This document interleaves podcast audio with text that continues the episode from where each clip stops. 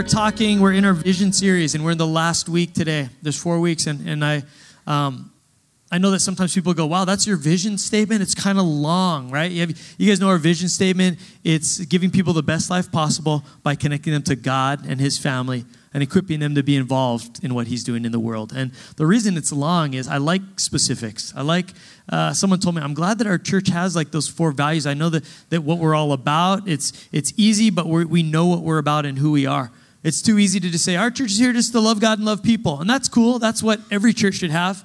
But God's given us specifics, things that He's called us to. Connecting people to God has got to be first and foremost in everything that we do. That we never would put the church priority above the God priority in people's life. That's great that we're a body of believers, but that's secondary to the fact that people need to know God. Secondly, you connect to His family, right? And we do that well. Look at all the people on stage here that are connected to each other because they got into each other's lives, connect groups, and all of that. We talked last week about equipped to serve, that you need to keep learning and growing and figuring out who you are and the gifts that God's given you, not just for you, but that we're called to go and serve and bless this world. That people would be attracted to us because of Jesus in us just by looking at how we act rather than even the words that we say. So it's, it's having faith, but putting the faith into action. So today, there's the last one that's a big, important thing for us at Hope Chapel Kaneohe Bay, and that is that we are to be empowered to win the world. Is that God has given us the Great Commission and Jesus said, My famous last words before I go back to the Father, here's what I expect you guys to be doing while I'm gone until I come back for you.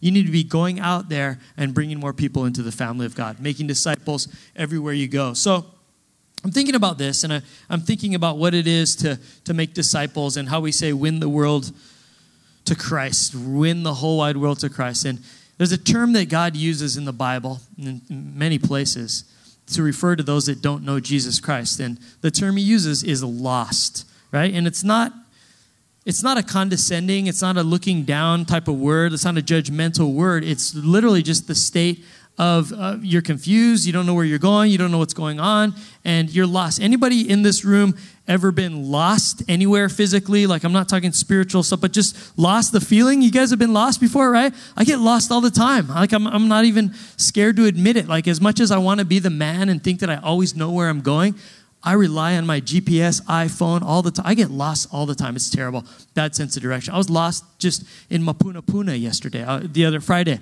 I had to buy a battery for my truck. You guys ever seen that commercial? Battery Bill's.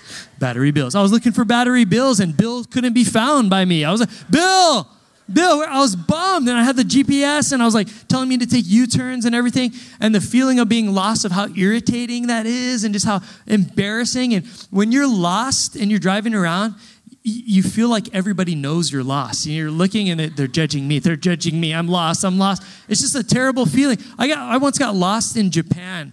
We were out with all the kids, free time shopping or something like that. I went in a store and I was looking around and I came out and everyone else was gone. I got lost and I'm the leader of the trip. All the other guys are all they're good with their leaders and they're doing their stuff. And I'm like, oh no, I'm lost. I don't speak Japanese. This is crazy. What if I don't come back? Kids are going to be laughing at me. No one's going to trust me. Like, it was just like a terrible feeling. But have you ever been lost to the point of really like desperation, like real panic? Anybody ever felt like that? Remember you're a little kid and you hide in the clothing racks and mom goes and then you come out, ah, surprise, they're gone. Ah, security, we have a lost kid. And you're just panicked, right? Remember 127 Days, that movie, James Franco? He gets his arm caught in the boulder, you know, and he has to end up just like, oh, I gotta, I'm lost. I'm not gonna get found. I'm gonna die. I gotta cut my own arm off. Right? And he's like, oh, and he hikes out. I'm found. Yeah. Right? He, he's like, I know my arm's still out there, but I'm found, you know, like, yay, the feeling. But think of the feeling of how terrible it is to be lost. And then when you're like, oh my gosh, good, I'm found. I found the place, I found the people, or whatever. I want you to think about this. This is what we're talking about today. God uses this term lost to describe us when we don't have Jesus. That really our lives, if we can think about it, some of us have, have only been saved a little while or it's been a long time, but you know the potential for you on your own to try to navigate life and all of its ups and downs and your finances and your relationships and, and just making right choices for your career and all of that, it's pretty scary sometimes. It's pretty confusing, and you feel like if you don't have Jesus, you're like, I don't know where to turn to right now. I'm going to do my best and do what I can, fingers crossed, but I'm confused. There's things that I'm angry at. I'm, I'm panicked. I don't know what to do. And God uses this term lost to just say that you're out there on your own. And really, the term in the Greek actually means that you're headed for destruction, that there's actually no hope. And basically, without Jesus Christ, we, we have no hope of a relationship with God for eternity. The Bible says because of our sin, we're now destined for hell. I don't want to hear that. That's what the Bible says. That's why he says we're lost. And all of us in this room, at some point or another, have been lost, and maybe we're still lost. It's not a negative term, it's just the fact that God wants you to be found in Him, and He wants to find you, and He wants to fix your life. And the feeling when you get found, you know, when you're that little kid in the department store, Mommy, you know, you just come running, you're like, oh, man, security. See, that's what we have. I don't know what it would be like. I still think back some of the things I've gone through in life. I go, man, and what if I didn't have God? What a terrible place that would have been if I didn't have prayer and hope to hold on to. And God says that his heart in Scripture is that none would perish, that none would be lost eternally, right? And we know that the, the reality is there's a lot of people that will be, but his heart is that none would be. And you go, how come God doesn't make sure that everybody's found then? Well, then it wouldn't be true love if God didn't give us a choice. If we didn't have free will and He just forced us all to be with Him, then there wouldn't be real love that we would have because we're just we had to obey. There would be no chance for us to choose. So God goes, It breaks my heart, but I'm presenting you with the opportunity, the choice. If you really love me, my love is good for you. It's reaching out. But if you really love me, then you'll you'll choose me. But it's our job as Christians to allow people to understand that decision and to know the choice to pick Jesus. So that's what I'm talking about today is that, that God loves the lost. Jesus came for the lost. Do we forget that? That he came for the brody, the broken, the hurting, the messed up, the marginalized, the people on the edge of, of society, the people outside of religion. Remember, Jesus did most of his ministry not in the temple, but hanging out in the streets with the people that were lost, right? And so, what he calls us to do as Christians, as his people, is to have a love for the lost. And I wonder how many of us still love those that don't know Jesus yet. And I mean real love, because it's easy to be in our little Christian clubs and to, to be all fired up on the Lord and what He's doing in our lives, and we forget there's a bunch of people that are out there that, that don't know Him yet. And they're, they're wandering around. And I was reading this book, and I love this book. I don't know if you've ever read this book. You get a chance to read it. It's a great book. It's called It, and it's not by Stephen King. It's a different one, a creepy clown. No, this is It, and it's how churches and leaders can get it and keep it. What is the it factor that some people have, that some churches have, where they're just thriving and they're growing and God is blessing, and there's just an it factor. And Craig Groeschel wrote this book, and in this one chapter, he talks about the lost and how we better be all about the lost because that, that was Jesus' uh, instructions for us is to go and get the lost. He came to seek and save those who are lost. But he says this on this page 130 in this it book. He says, Love makes you do crazy things. Who do you love? Do you love people who don't know Christ? He says, honestly, many so called Christians don't. You don't have to look far to find churches full of people who are insulating themselves from the world, hunkering down, avoiding PG 13 movies and secular music. These inward looking religious types keep their distance from anyone who drinks beer, cusses after a bad golf swing, smokes anything, has a tattoo, or wears designer jeans with holes in them. They avoid homosexuals. They criticize rock stars. They stare disapprovingly at purple hair and mohawks, and they're afraid of MTV. Says, too many believers are avoiding that kind of person, and they've forgotten that Jesus came for that kind of person. Isn't that good? It's a good reminder here today. And there's a, there's a quote on this next page that says, When have we forgotten that the church doesn't exist for us? We are the church, and we exist for the world. That a value at Hope Chapel is that we constantly have love for those that don't yet know Jesus, and that we're actually living our lives to do something about it. Let me tell you guys that this is actually the main mission of Christians. That in Matthew 28, verse 18, there's a, there's a little few verses in there called the Great Commission. Now, here's what I want you to think about in Scripture as a whole Christianity, our faith as a whole. Someone once asked Jesus, What's the most important thing that we need to do? What's the greatest commandment? And if you remember, Jesus said, Well, you need to love the Lord your God with all your heart, mind, soul, strength, like love God, number one. But then he said, and equally important, not less important, equally important, love your neighbor as yourself. So God said, all the law, the prophets, everything, Old Testament, New Testament, everything comes down to this is you got to love God and love other people. And it keeps it simple for us, right? Sometimes we complicate religion and all of that. It's just simple relationship with God, relationship with others. That's why we call it connect to God, connect to other people. But then when Jesus left, he did what he did at the cross, the grave, and he went back to heaven. He goes, I'm leaving, I'm coming back someday. But while you guys are down here on earth and you represent me, here's the one thing I expect you guys to do. Look what Matthew 18 says. He came and told his disciples, I've been given all authority in heaven and on earth. Therefore, here's the, the instructions go and make disciples of all the nations. The word disciple means a follower or a learner. He's talking about of himself. Go and make disciples of Jesus of all of the nations, baptizing them in the name of the Father, the Son, and the Holy Spirit Teach these new disciples to obey all the commands I've given you, and be sure of this I'm with you always, even to the end of the age. Jesus gave us specific instructions that one of the things we need to be thinking about in our daily lives when we're saying, God, how am I living for you? How am I interacting with you? The number one thing we should be thinking is, Am I bringing in the lost? Am I reaching out to other people that don't know you? Because that's the main thing Jesus told us to do. We get scared of it, we get lazy to do it, but God says, we need to be doing it. We're, we're worried and afraid sometimes. I don't want to share my faith because people are not, not receptive and they don't want to hear my religion. They don't want to come.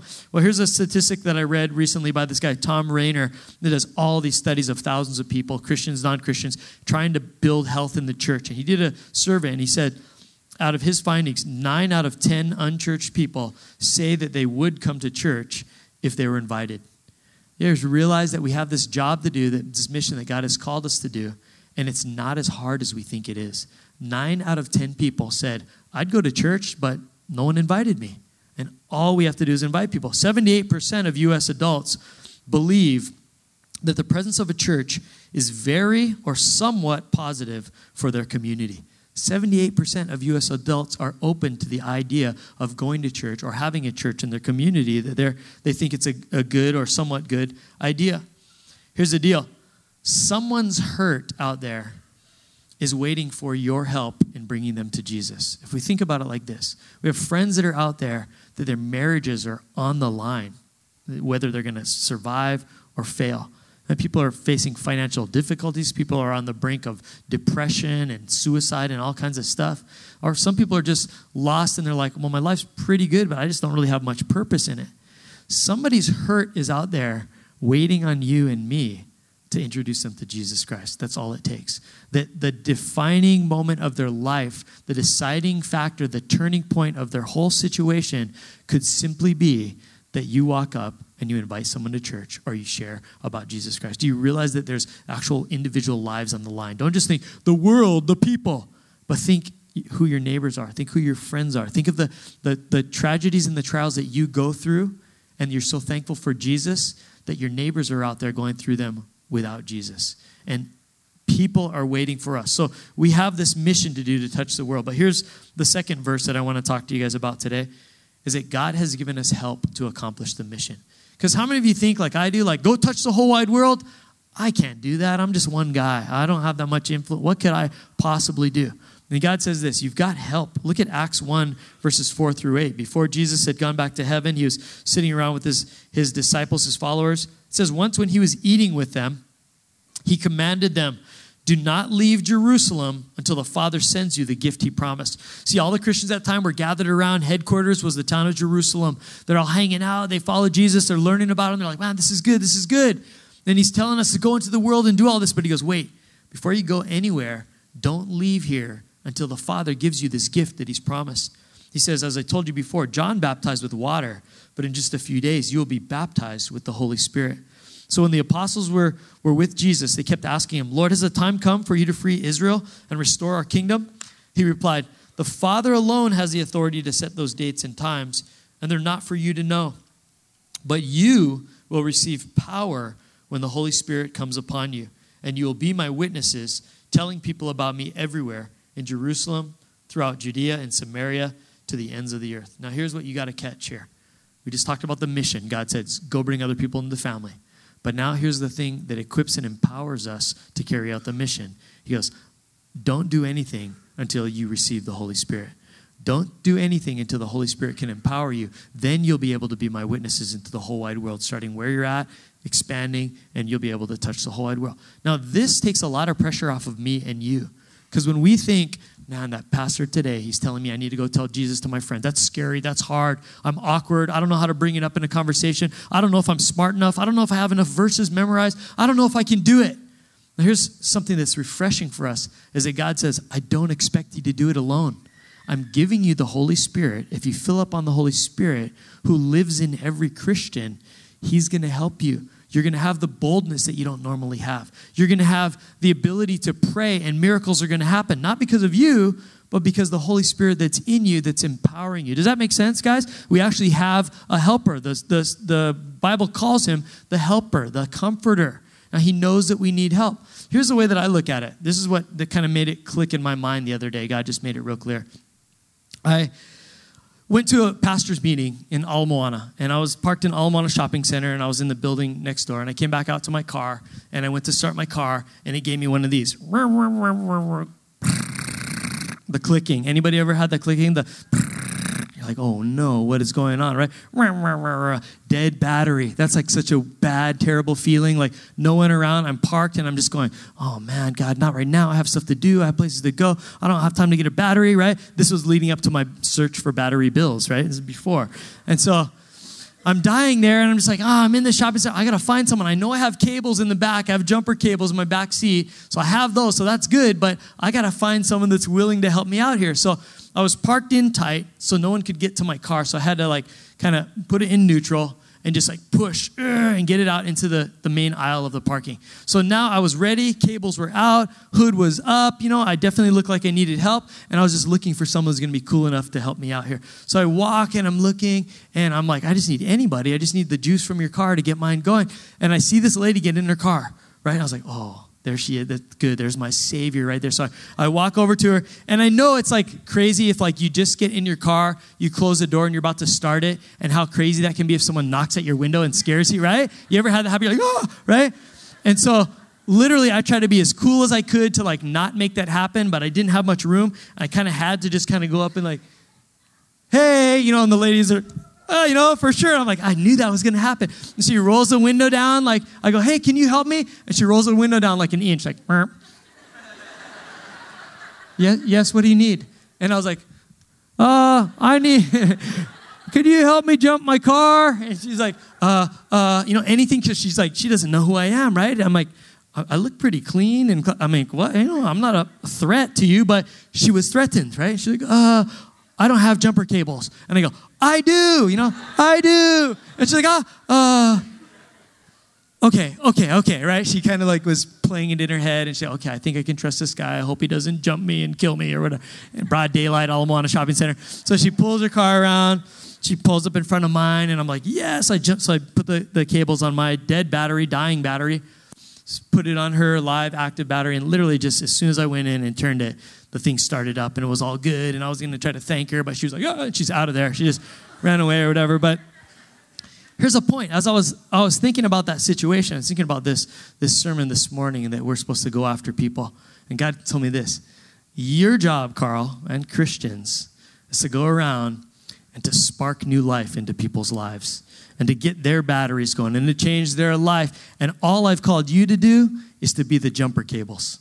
All you are is jumper cables. You're the willing vessel, but it's only until you hook up to the power source of the Holy Spirit, like that active live battery, that you have any juice flowing through you to bring spark into someone else's life. Is that good? So I want you to think about this today as you leave church. If you forget everything else I said, which probably will happen, you walk out of here today and go, I'm jumper cables. I'm jumper cables. I'm jumper cables. You guys get what I'm saying? Is we have the ability to spark life and to change lives and to hook them up. The lost become found, but not necessarily because of anything that we do, but it's the source of help that He's given us, the Holy Spirit that flows through us. That I'm awkward. I don't know how to talk about Jesus. I don't know how to just bring it up. I'm a pastor. You give me notes and time to prepare, I'll tell you guys whatever. I'll, I'll preach here for hours. But on the regular, like, it's scary to me. I'm not a super extroverted person uh, in the regular world, right? That's my wife's job. I just follow behind and smile and nod, right? But I know that if I pray and I say, God, I need help because I can't do this on my own, you know He does? He empowers me. I get bold to go talk to people that I don't normally talk to. I had this great conversation with my mail lady yesterday. You know, she's delivering the mail, and that's usually not me. I just go do my thing. How you doing? Bye. You know, and just go.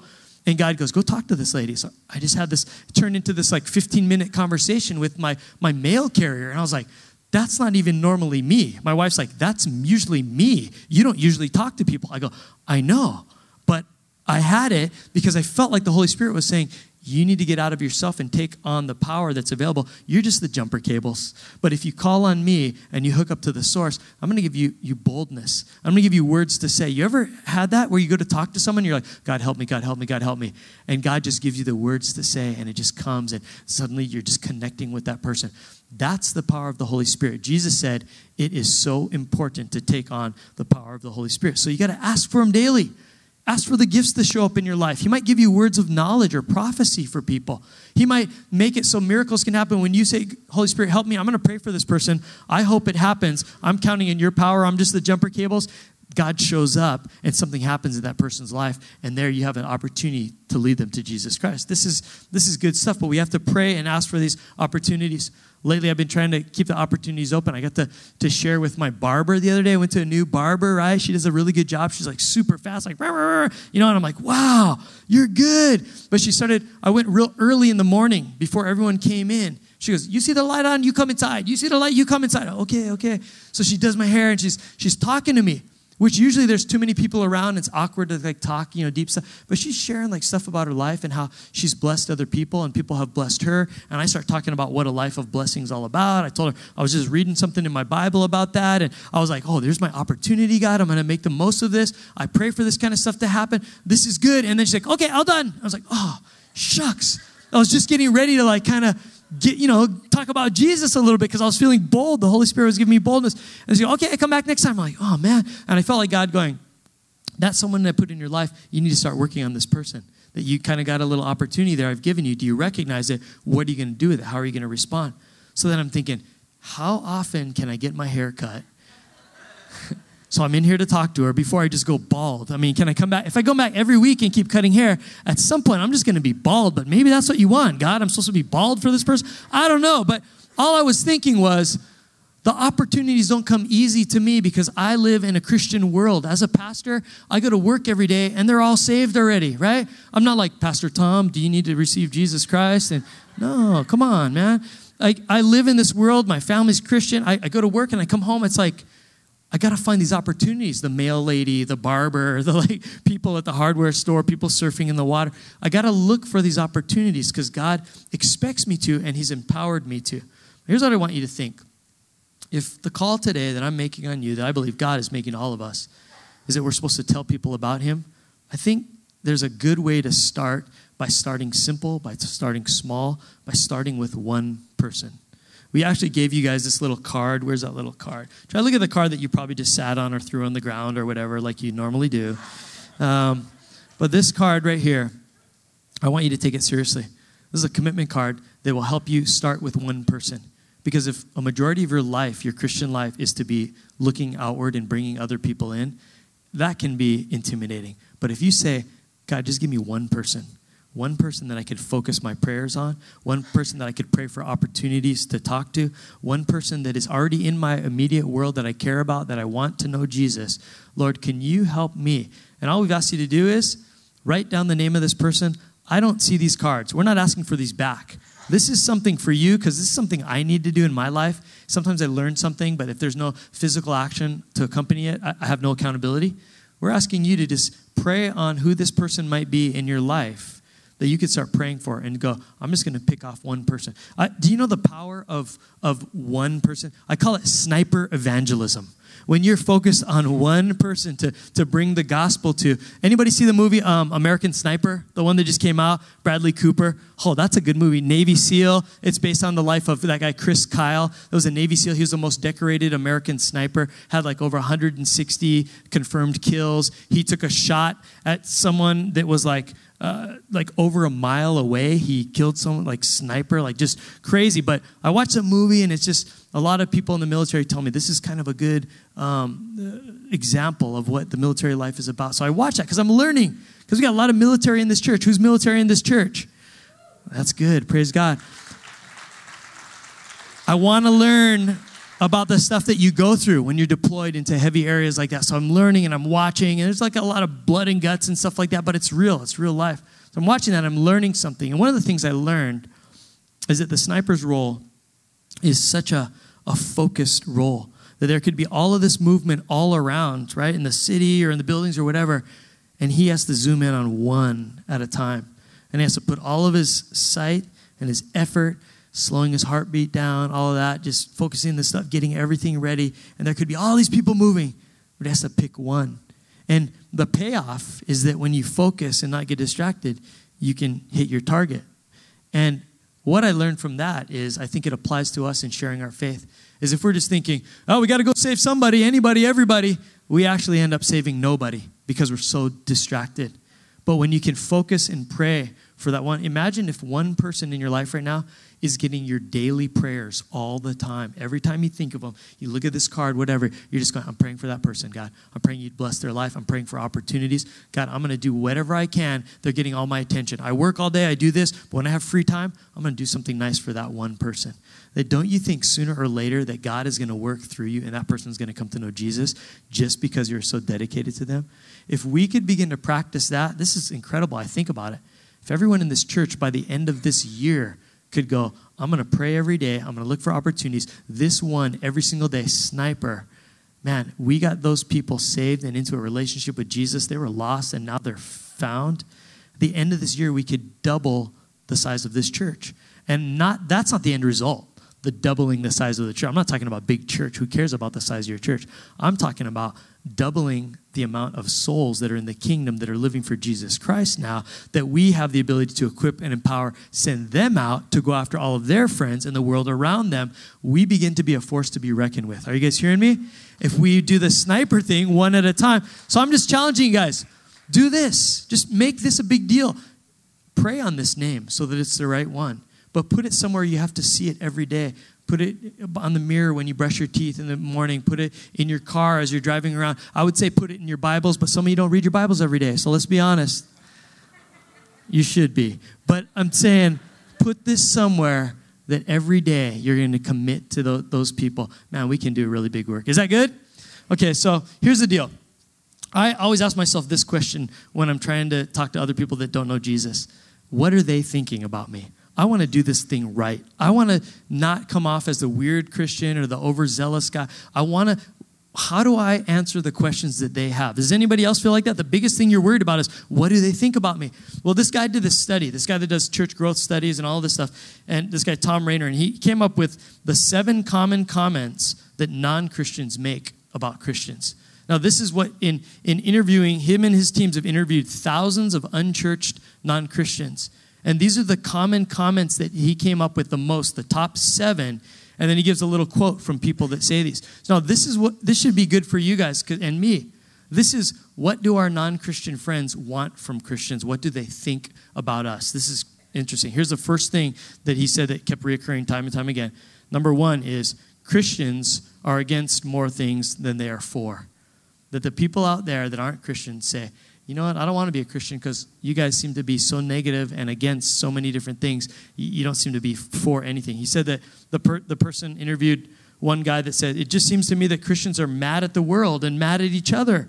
They're so negative that they seem unhappy. I have no desire to be like them and stay upset all the time. So, you know what we need to do when we're presenting the gospel to people, we're sharing our lives about Jesus, is give hope, not negativity.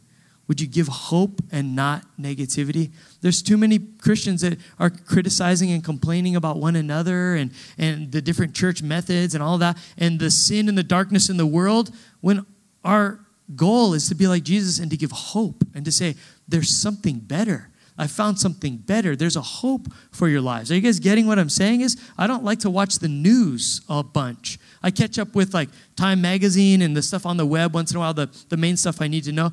But if I get into watching the news every single day, the negativity and the hurt and all that, it wears me down.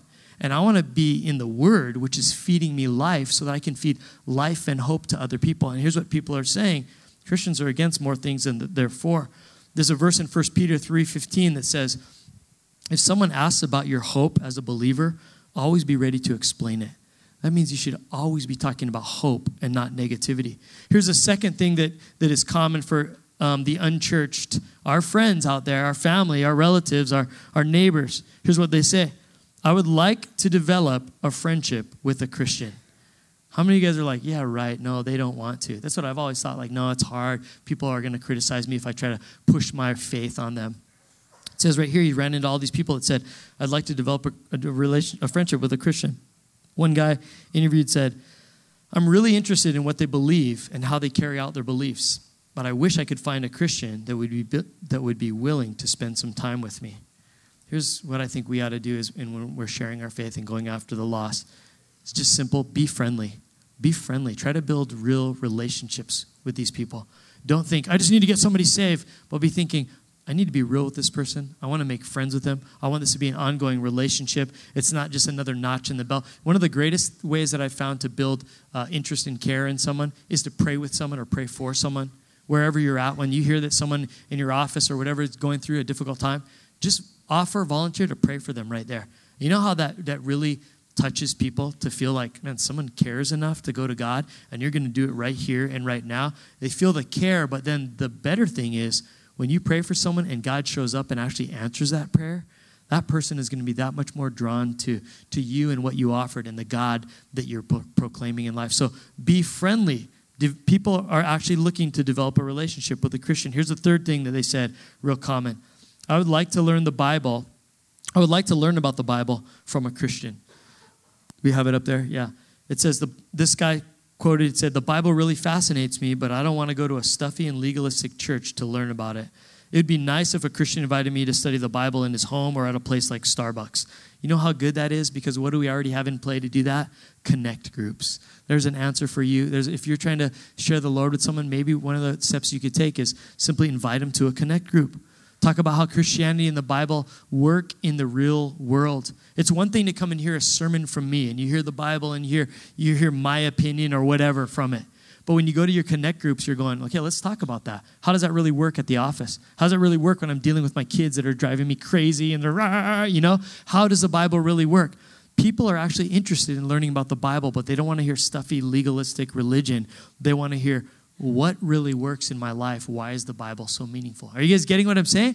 How can you think about your friends out there that are questioning that probably do want to learn about the Bible, but they want to learn why you think it's so cool, not necessarily from a church? Invite them to Connect Group. Here's a fourth thing people say this I don't see much difference in the way Christians live compared to others.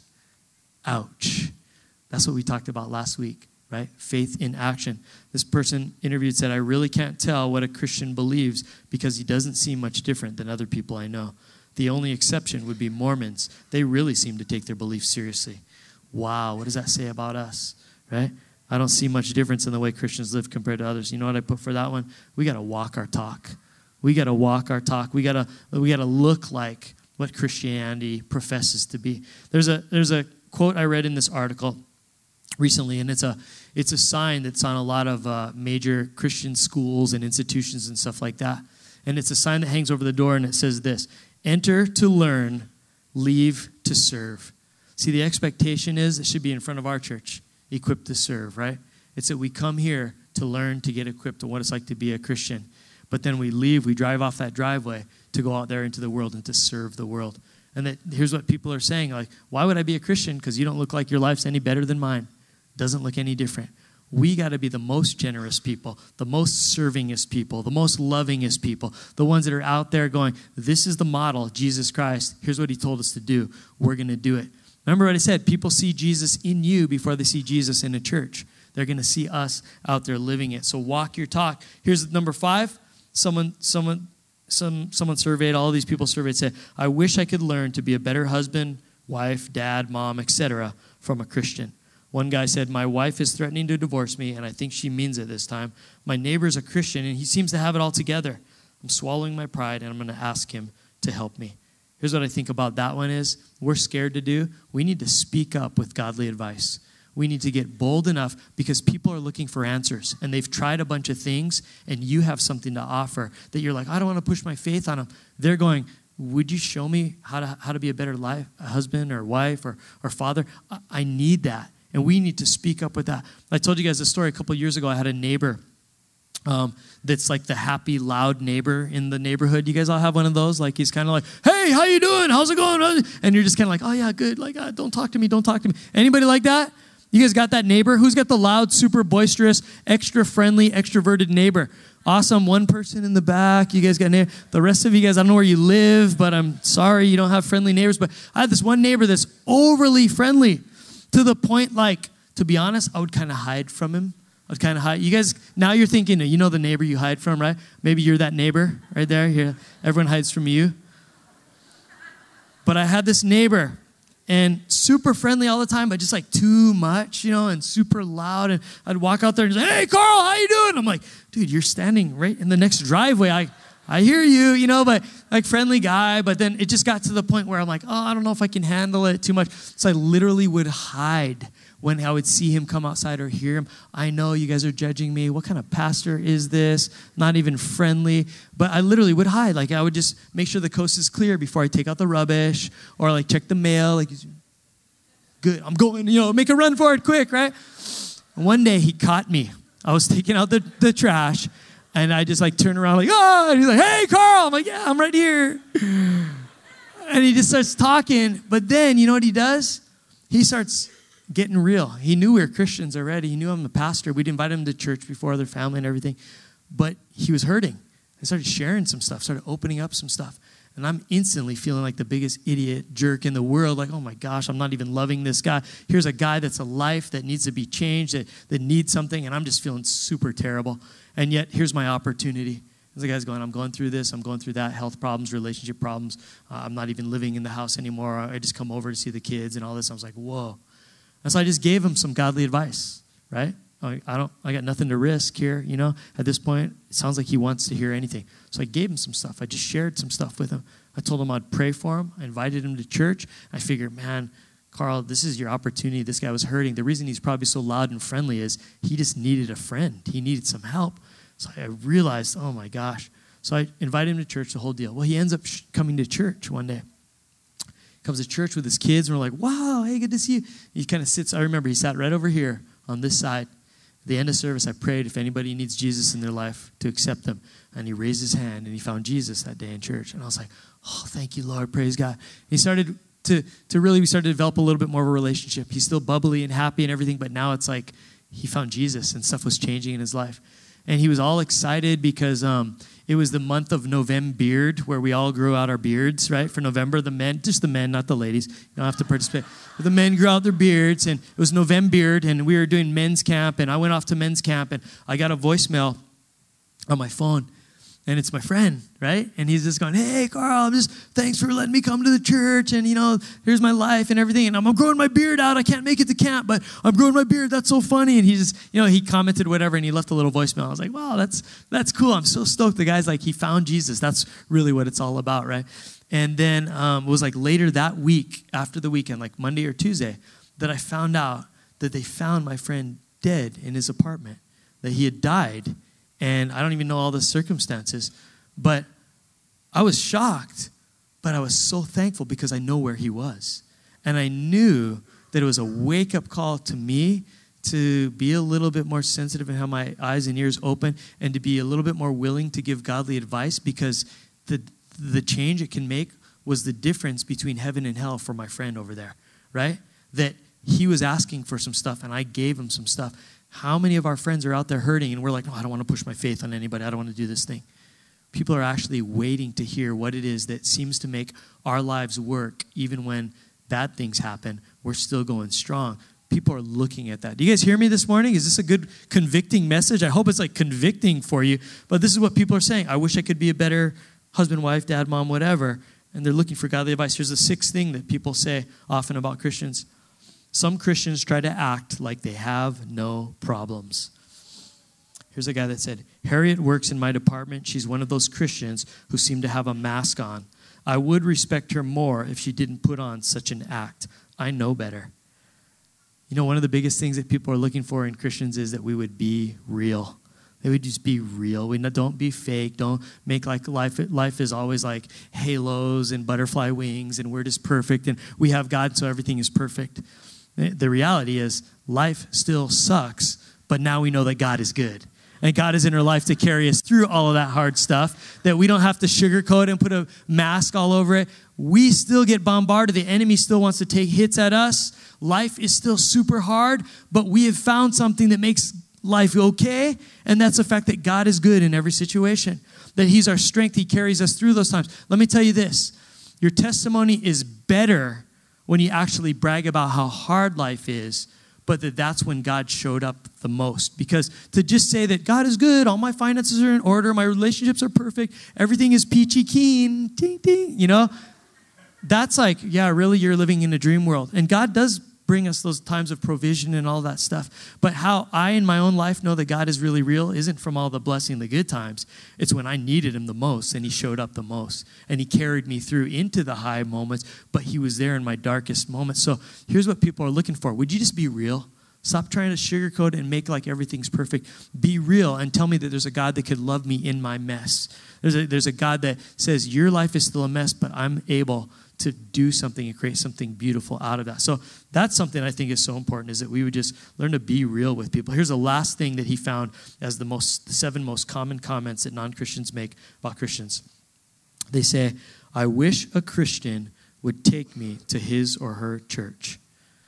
We all are conditioned to think no one's going to want to hear that and, our, and all of that stuff. But remember, nine out of 10 people would go if invited that means there's nine people out there that would say yes to you if you asked 10 people. If you would simply invite someone to church. Here's what this guy said. He quoted one guy.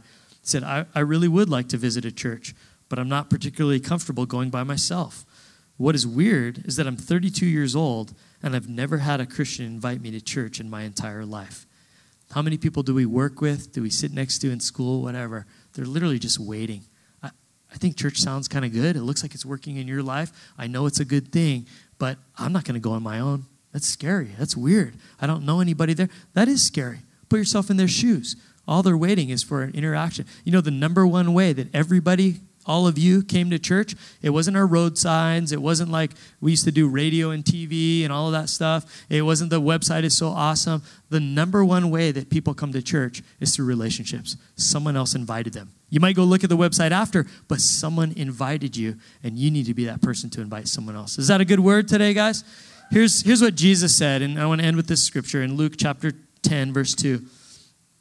He said, The harvest is great, but the workers are few. So pray to the Lord who's in charge of the harvest and ask him to send more workers into his fields. People are waiting for us to do the job that we've already been called to do. Who is your one, or who are the people around you that are simply waiting to be invited to all that God has for them and the, the blessing that He's going to do in their lives? All you are, all I am, we're just jumper cables. We just show up, we put the word out there. The Holy Spirit will move through us, speak through us, and we're going to see this world changed through Jesus Christ. Amen.